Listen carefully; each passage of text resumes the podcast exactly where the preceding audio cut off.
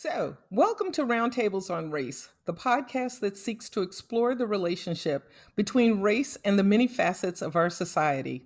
I am your host, the Reverend Kathy Walker, and today we're excited to have you join us for this pilot episode. Before we introduce our guests, let me talk for a moment about why this podcast came to be. Conversations around any aspect of race are not simple. They're often complex, nuanced, and layered. Too often, these conversations are given only snippets of time, resulting in surface sound bites that do little to deepen our understanding. So, we're taking a different approach. Roundtables on Race explores only one topic a season, with each episode delving into a different facet on that one topic. We'll invite different points of view to broaden our horizons experts to teach us what we may not know, and a variety of voices to help us gain a deeper understanding of one another and the world in which we live together. We expect some of these conversations to be difficult and at times uncomfortable. We're grateful to have with us today guests who are masters in the art of conversations of all kind to help us lay a foundation on which we can build. So let us welcome the Most Reverend Michael Curry, presiding bishop of the Episcopal Church. You may know him as the royal wedding preacher or the author of Love is the Way. But here in the Diocese of North Carolina, we call him an old friend, as he served as bishop here for 15 years prior to his election to presiding bishop in 2015. Welcome, Bishop Curry. Thank you, Kathy. Thank you. We thank Bishop Curry for becoming acquainted with the Reverend Charles Robinson, whose work we came to know while reading Love is the Way. The Reverend Robinson is the recently retired former rector of St. Luke's Episcopal Church in Park City, Utah, where he founded the Project for Deeper Understanding, an initiative that brings together people on opposite sides of divisive and polarizing issues for respectful dialogue, civil conversation, and mutual education. We're glad you could join us today, Reverend Robinson. Thank you. It's good to be here. And last, but certainly not least, we're joined by an old friend and classmate of mine, Father Christian Anderson. Father Christian is the co host of A Priest and a Rabbi, a radio program, and now a podcast that explores pop culture and the modern world through the lens of Judaism and Christianity. The program is based in Stuart, Florida, where Christian also serves as Associate Rector of St. Mary's Episcopal Church. Welcome to you, Father Christian. Thanks for having me. It's kind of funny calling you an old friend and classmate when by far you're the youngest one among us. I'm just happy to be here. I'm like the G League playing with the NBA All Stars. oh this is going to be fun. We're going to start here. Over the years, many programs have been created to, you know, to encourage people with differing views to gather and to talk in order to deepen our understanding of those who may be quite different from us. Race is a particularly prickly topic that even after centuries, we still have a great deal of difficulty tearing down those walls that divide us. Conversations begin, and oftentimes, as soon as someone starts to get upset or even begins to shut down, we tend to end those conversations and leave it there. This is not productive, but it does seem safe.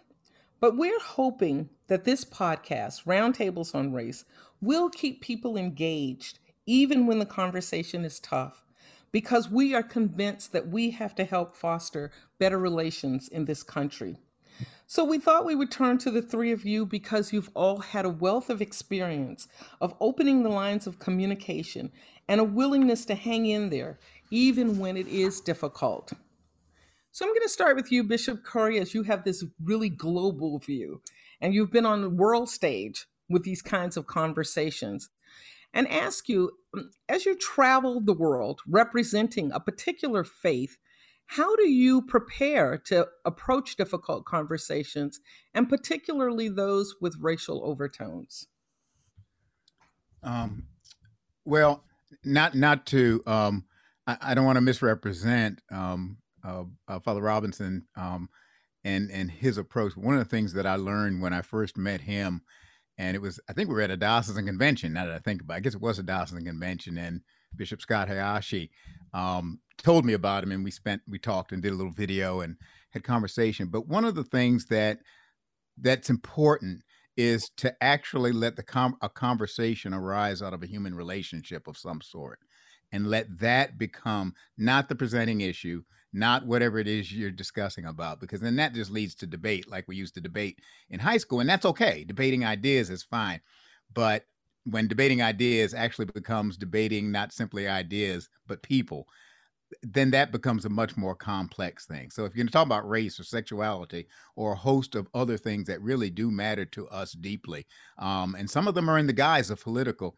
um, remember that this is a human being, a child of God that you're in conversation with. And who is this child of God? Who am I as a child of God? And for the conversation to embrace that. And it doesn't matter what the subject is. Um, if if if this is a subject that has impact on human beings and human life, start with us as human beings. From my perspective and our perspective, as brothers, as sisters, as siblings. This is my sister. This is my brother. This is my sibling. And we are in a conversation. Um, I remember when I was in seminary, I, am forgetting most of what I learned, but the one thing I do remember reading Martin Buber's I Thou, um, which is just extraordinary. And he said, you know, there are multiple kinds of relationships. There are I it relationships and there are I thou relationships. And I it relationships turns the transaction turns um, a relationship into a transaction. Um, and a transaction can be manip all there are no rules for transactions. Manipulation is fair game. Attack is fair game. You see it on and on and on. Uh, whereas I thou, if I approach you as thou, um, made in the image of God, then that is just a different starting point and a different context, if you will, that may even be a womb for a new possibility, a new birth, a new life, as opposed to just more polarization. That's fantastic. Okay, thank you. Um, so let's turn to the project for deeper understanding. And if I could ask you, Father Robinson, what inspired that project and how did you see it evolving over the years? Yeah, okay. Before I answer that question, could I respond to to uh, You can respond to anything you like. Um, be care be careful with that. yeah, the uh, there, there I had two thoughts in in um, in support of what um, Bishop Curry just said. Uh, one is that we have to really be. It really helps to be a little bit self-aware when you're going into a, a conversation that you think, um, and half the time, you know, that you can't, you're caught off guard on the, a, converse, a difficult conversation isn't always predicted to be difficult. Sometimes it becomes difficult in the course of the conversation.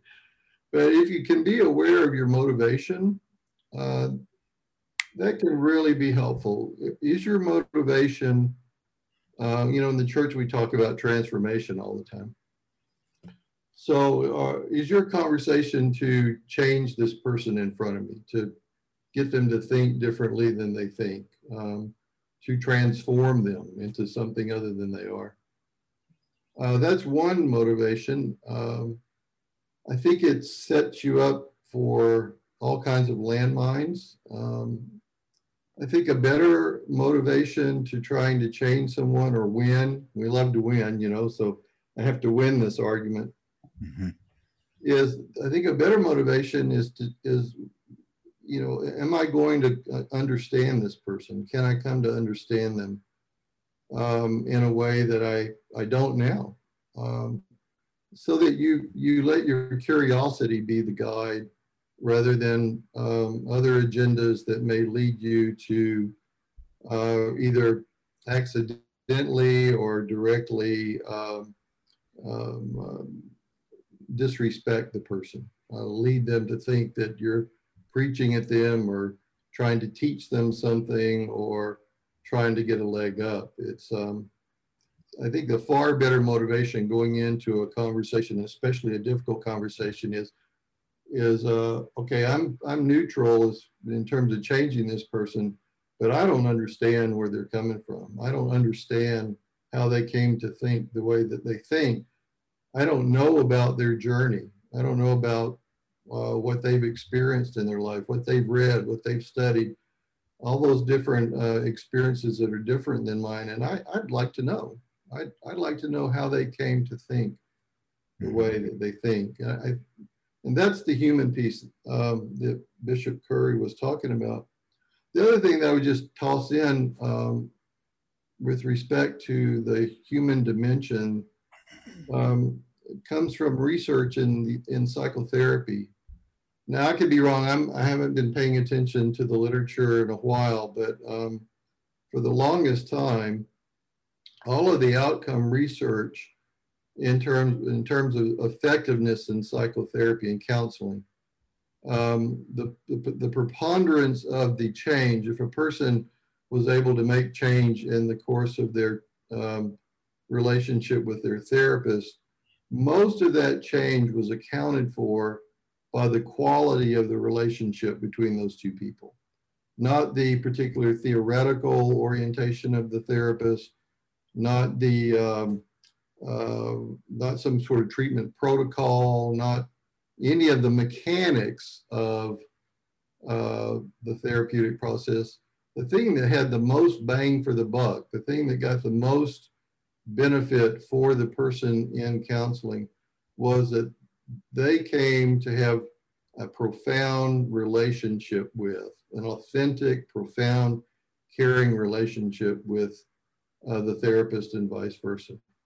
And I think that's what Buber is pointing to, and I think that's what Bishop Curry was pointing to. Um, so how did the project get started? Well, it, it, um, I came to, when I came to St. Luke's, St. Luke's was um, in the middle of the culture war. Uh, it had um, divided itself, which is kind of ironic because I, I grew up in the Southern Baptist tradition. And one of the reasons I left the Southern Baptist tradition as an adult was there were always these church splits. There were all these big fights.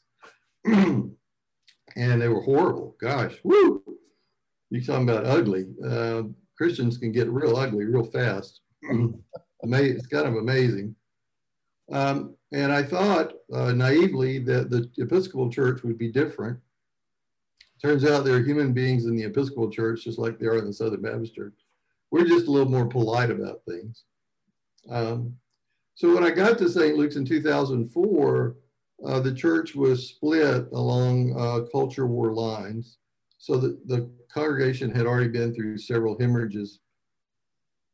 And so I came in uh, knowing some of that, not all of it, but but knowing some of it.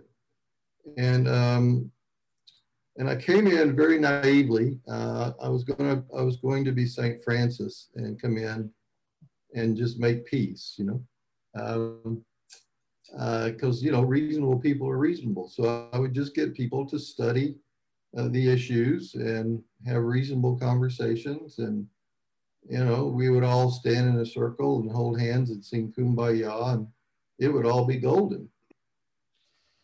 And um, uh, the naivety of that became apparent within just a few months. And uh, most people had already made up their minds. Train had left the station. Um, and um, so uh, Saint, the upshot of it was that St. Luke's had the um, um, experience of being the mother church to the first Anglican uh, church in, in Utah. Um, group, big group went out, left St. Luke's after I got there and split off and started St. John's Anglican Church there. So given that experience and all the church splits I'd been through, um, in the Southern Baptist Church. And I just, all my life, I've seen people um, walk out on each other rather than try to understand each other. And so one of the first things we did at St. Luke's was try to, we worked out a set of principles called the St. Luke's Principles of Community. Uh, and we committed ourselves to um, essentially an ethic of direct and open dialogue. And um, then that led to well, what do we? What if we take this to the community-wide level and and um, take on issues that are people in Park City and Utah and across the nation are dealing with? Um, uh, and that's how the Project for Deeper Understanding came into place. Thank you. That's great story. Difficult. So that that helps me go into uh, to Christian um, because I know that you serve Christian in a relatively uh, conservative community, but that one of your um, projects over the last year, your particular work within your community, has been to encourage people to step a bit out of their comfort zones and to get to know their neighbors who are people of color who are not far from them, um, but that they have not known in the past and have maybe not even been that interested in knowing in the past. So, what has that work represented for you, and um, and how has it sort of evolved over the last year or so? It has definitely evolved. I have learned a tremendous amount and of how to approach, uh, let's say, uh, community building and uh, let's say race any any race-based work. And what the overwhelming lesson i've learned is don't make it about race.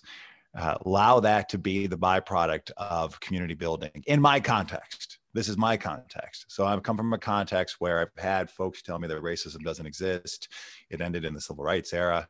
Um, we're fine. We're good. This is the greatest place to live. So that's that's my starting point. So knowing that if you bring up some of the hot topics dealing with racial reconciliation or trying to bridge the racial divide there's there's the starting point is there is no divide right? So so from one one side of town. Uh, but what i could get people to buy into uh, was let's build community and let's develop community and let's be a missional community which means we get out of our comfort zone and we go out because that's where as uh, uh the uh, Archbishop uh, Rowan said one time, "Where do you find Jesus? You find him in the neighborhood of chaos." you, so you got to get out of your comfort zone and get out into the world. That's where we find Jesus. So I knew they were big, like our our community are big Jesus people. So how are we going to find him deeply? Well, we can do some stuff in here, in this silo, but we got to get out there. Uh, and and so then so right across the street is the train tracks in a post-segregationist community where still those train tracks have divided and so we have this this this compact black community that about 95% of my congregation was never walked through. And vice versa just because blacks don't feel comfortable coming over to the to the white side because of various things that have happened throughout the years. And you know once upon a time was a sundown community and people remember all that. Um, so we just focused on building community and had a lot of good uh, black mentors, black leaders from the black uh, black churches who kind of coached me through this, of uh, saying, um, including some in Ferguson, because I called about this, and saying, you, don't focus on race at first. You'll lose them. You'll lose people. All right. They, they, they, they, they, at their jobs, they had race awareness workshops. They did all that's all they're going to be thinking about. And they don't want to deal with that. Um, mm. but they love community. And so with these community, these community development that we learned, it says that's where I just started putting my money on. And I'll say full, like with a full, I'll open up my whole deck here. Um, I was always conscious of going for race right from the beginning because my wife is black. so I knew that if I got up to the pulpit and started preaching that, people like, ah, oh, well, of course, here comes the, you know, the kid from LA who we just hired. Uh, from a very progressive diocese, married to a black woman, and uh, of course he's going to be talking to us about race. Uh, and so I, I, I, I, had that deck. So, but I said, let's go over and we're going to do a prayer walk with our friends at St. Monica's, which is all, Bahamian parish. Let's go do a prayer walk. Like, oh, love to do that.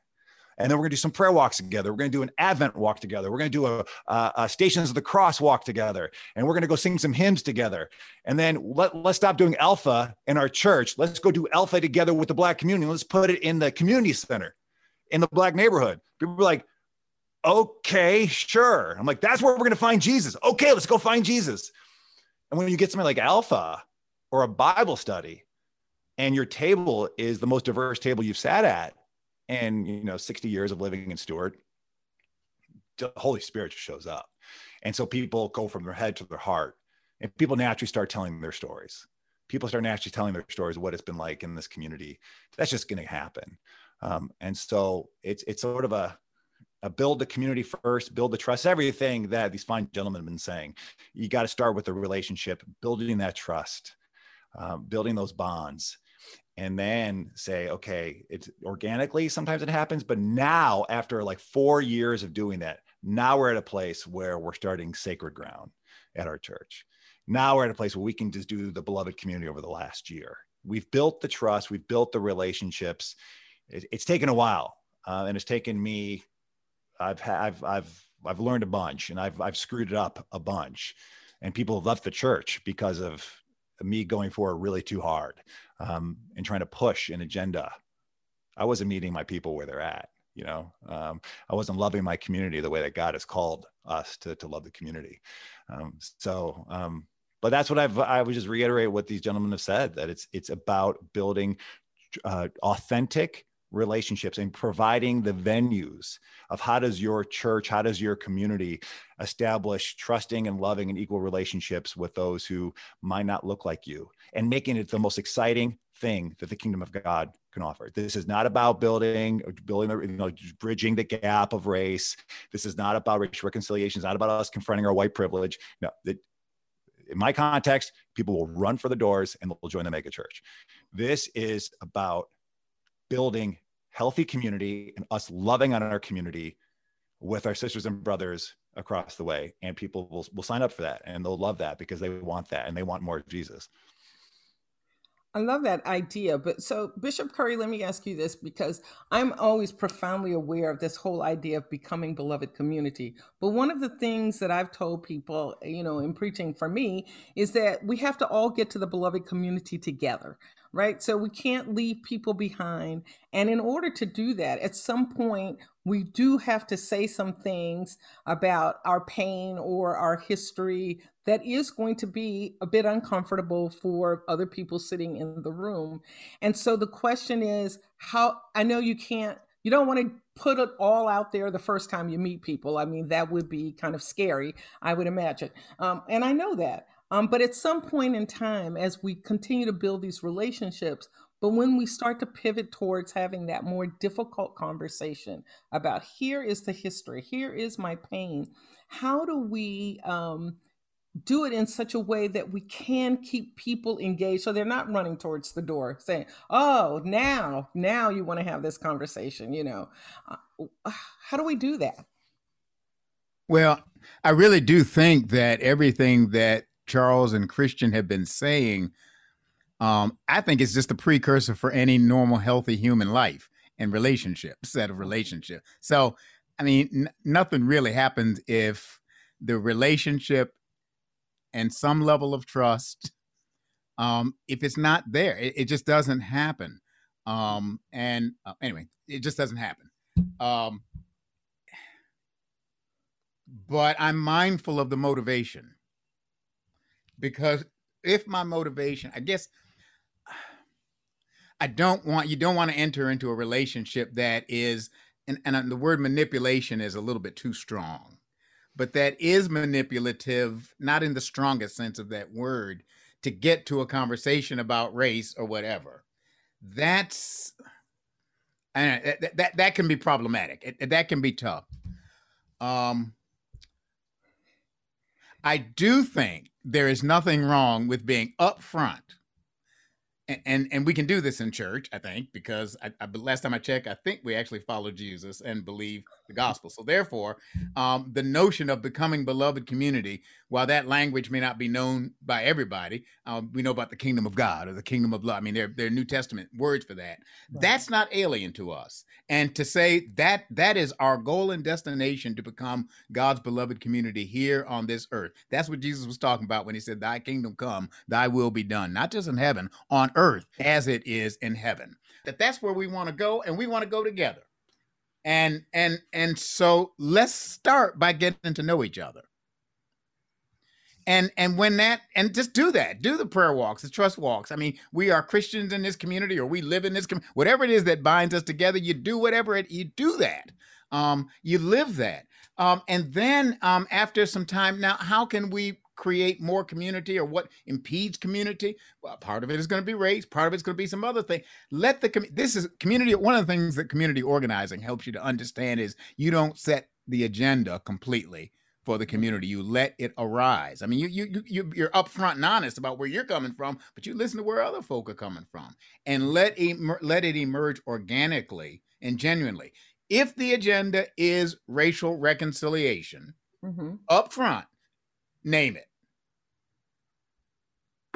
You see what I'm saying? If that's what we want to work at racial reconciliation and we want to work at becoming beloved community. Um, but you can't work at becoming beloved community unless you start with community. yes, that's very so, true. And so that, that, that's I think that's okay because I, I realize we're not talking about we're t- you're talking about community planning and community organizing and working. Um, and I think that's where you gotta start. Give, give you well, I don't want to hold. I give you a quick um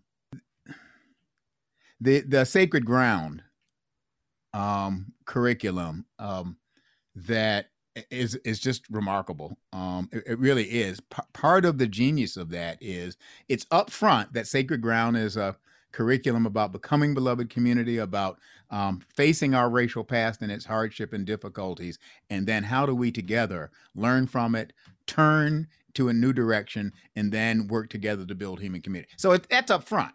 So everybody in there knows that's what the agenda is. That's fair game. But even that begins where both Charles and Christian were talking about. Yeah. You see what I mean? It looks and and that's one of the reasons it's effective because everybody gets skin in the game, everybody gets heard, and their relationships that are built. Da da da da da da da. That I think is true for conversations about race. The problem with that is it will uh, some people will automatically i mean i think was it christian said um if, somebody one of y'all said um if you tell folk there's another conversation about race a lot of us are going oh man i don't had so many of those conversations in my lifetime. Uh, if it's another one coming at me uh, y'all go ahead and have a good time. I, am gonna pray for you. Uh you know i mean that's you'll get some of that um but that's okay. It's better to be upfront because part of a relationship is trust yeah. And trust is built on honesty, some transparency, or the minimum of games being played and manipulation and all that kind of stuff. Exactly.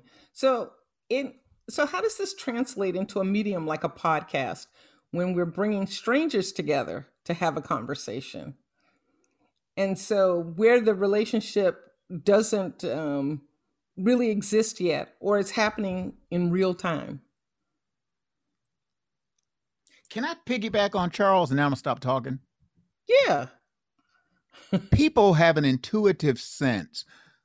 At first, the shields are up. It's like Star, Star Trek. The shields are going to be up if they if you don't already know each other. I mean, um, shields are going to be partially up, not completely up, but everybody's kind of watching and seeing where are you really coming from. Um, you know, what are you really about? And people smell, uh, for the most part, if there's a game being played. And if your motivation is something other than genuine, I think Charles used the word curiosity about this person and about their story. If they smell that, then you won't it won't go but so far. If people kind of pick up a sense, you're actually interested in me. You're you're there actually is some curiosity. There, there is, oh, folk will start talking. I mean, my experience is on podcasts, folk will tell you they won't tell you all their business but there a whole lot of conversation will come up. If you're really my father was a nut. Um i, I loved him dearly but he, he, was a priest which explains half of it right there. But he used to do something we used to laugh it was embarrassing to us as a kid. He would sit down everybody he talked to he had a little notebook and he would sit down and he said well now tell me about this and he'd be writing down. We never we have no idea what he was writing but he was writing in a notebook about this. What it did was it it sent a signal i'm actually listening to you.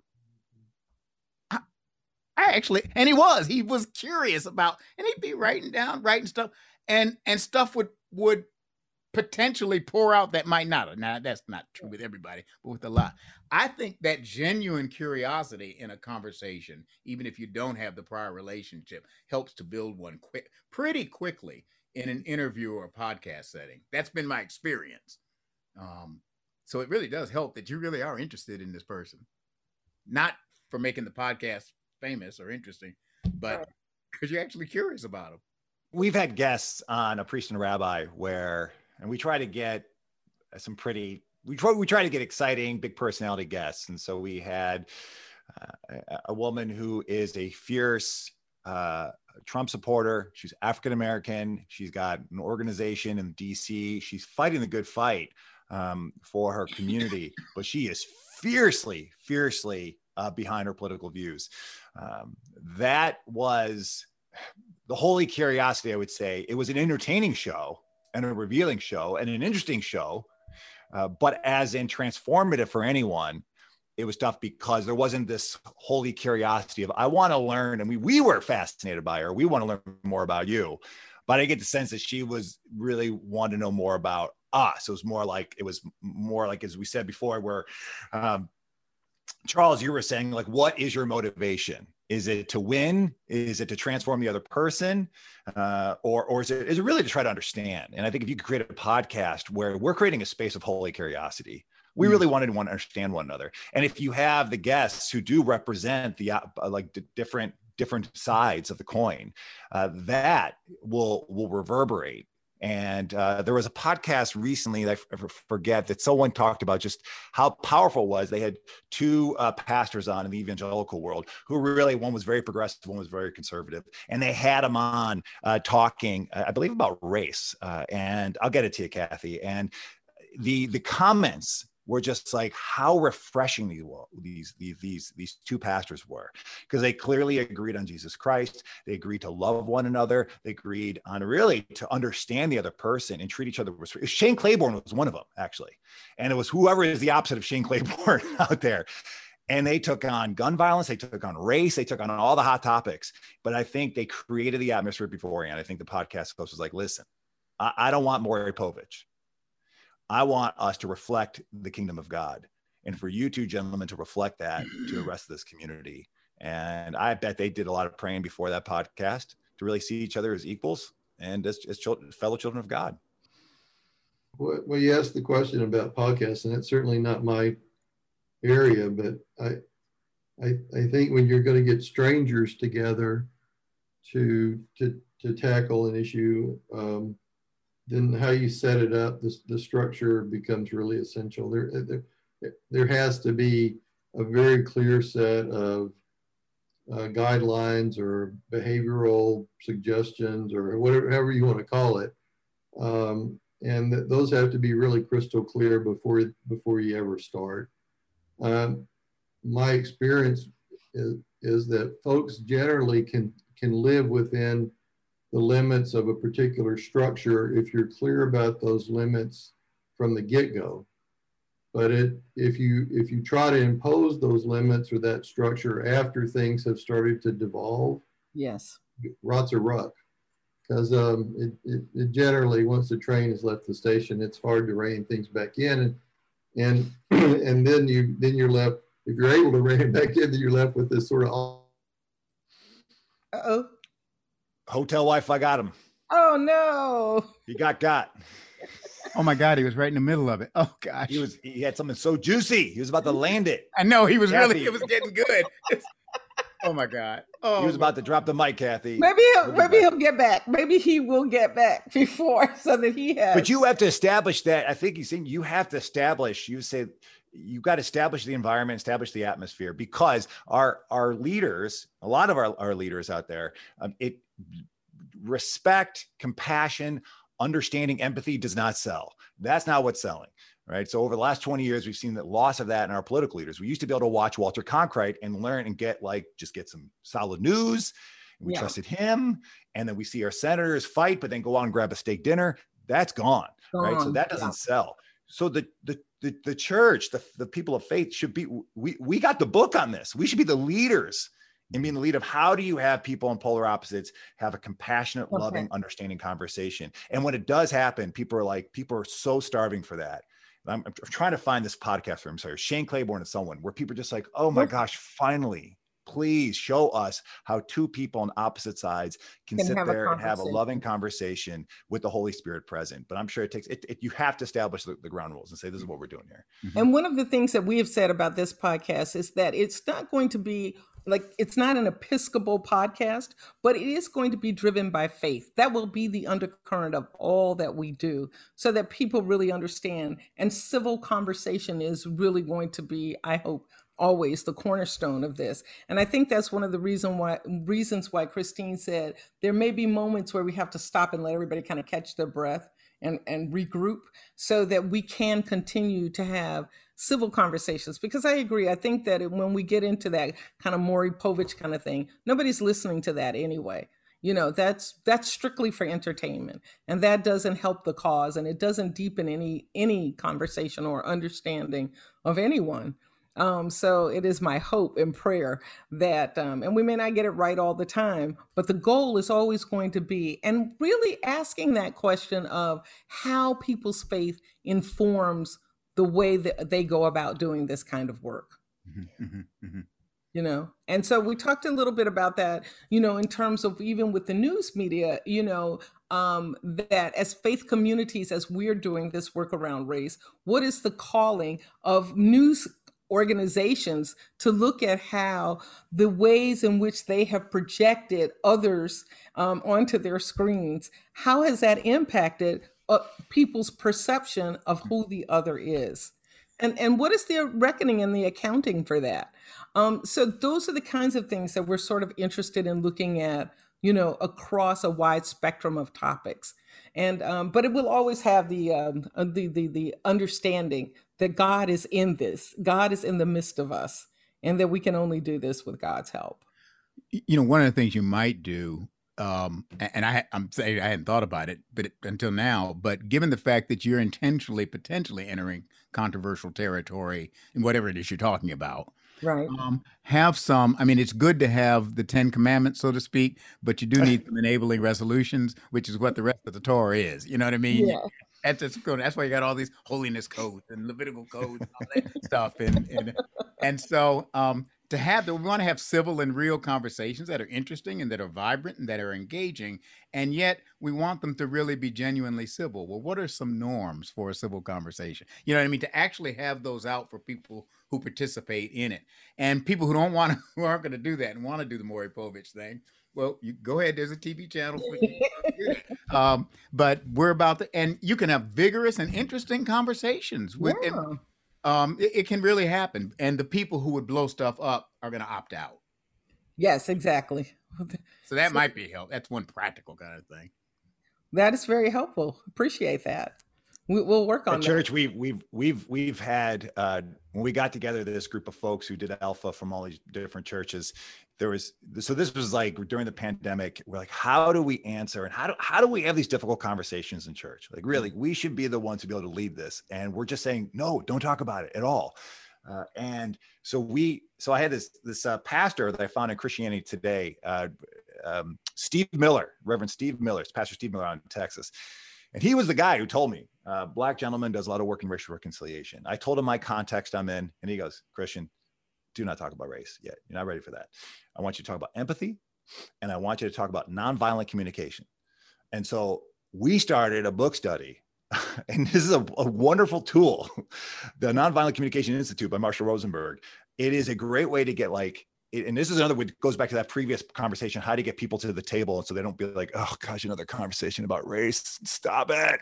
Um, say we want the tools to have these conversations we want to be able to in church to talk about sex. We want to talk about politics. We want to talk about race. But right now if we do it our church is going to split.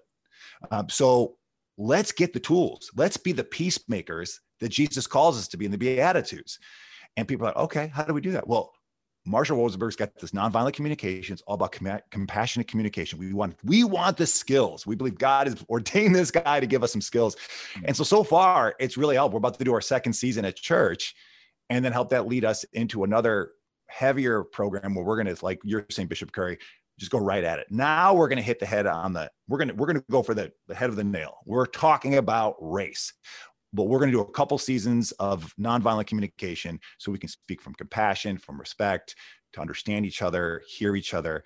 Uh, we want to be prepared for it because we do not feel prepared. We just don't.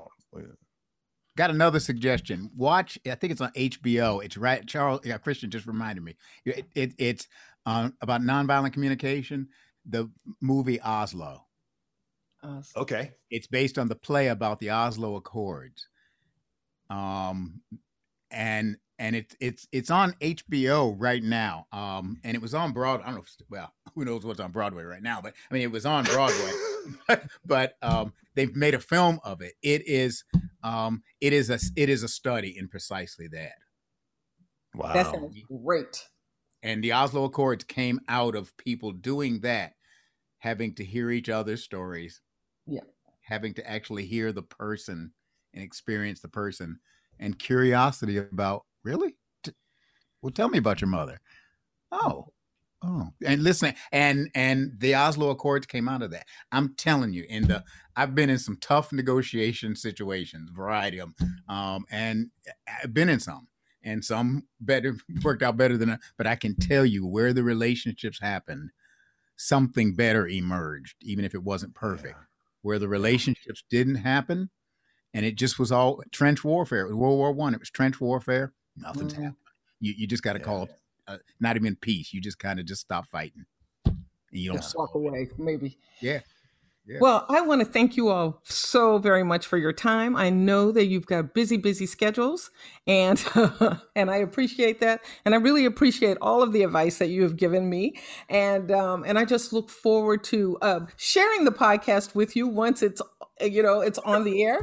And um and also just to say thank you. And when we call you again we hope you'll answer the phone. Always. You're, when you're i saw kathy guy. on my cell phone i picked that thing up i was like kathy walker calling me? She's kathy calling walker me. i know i know. Calling me? I know kathy and christine this is a team i can't say no to Wow. Well, you all are awesome. And so uh, thank you so much. And uh, we'll we'll get a, a, message to Reverend Charles when we can. I know, God bless him. Thank you. yeah. he, was worried about that Wi-Fi, but he almost held out. Oh, okay. Look forward yeah. to talking to you again. God bless Sal. Peace. Thank God you. bless. Bye. Bye.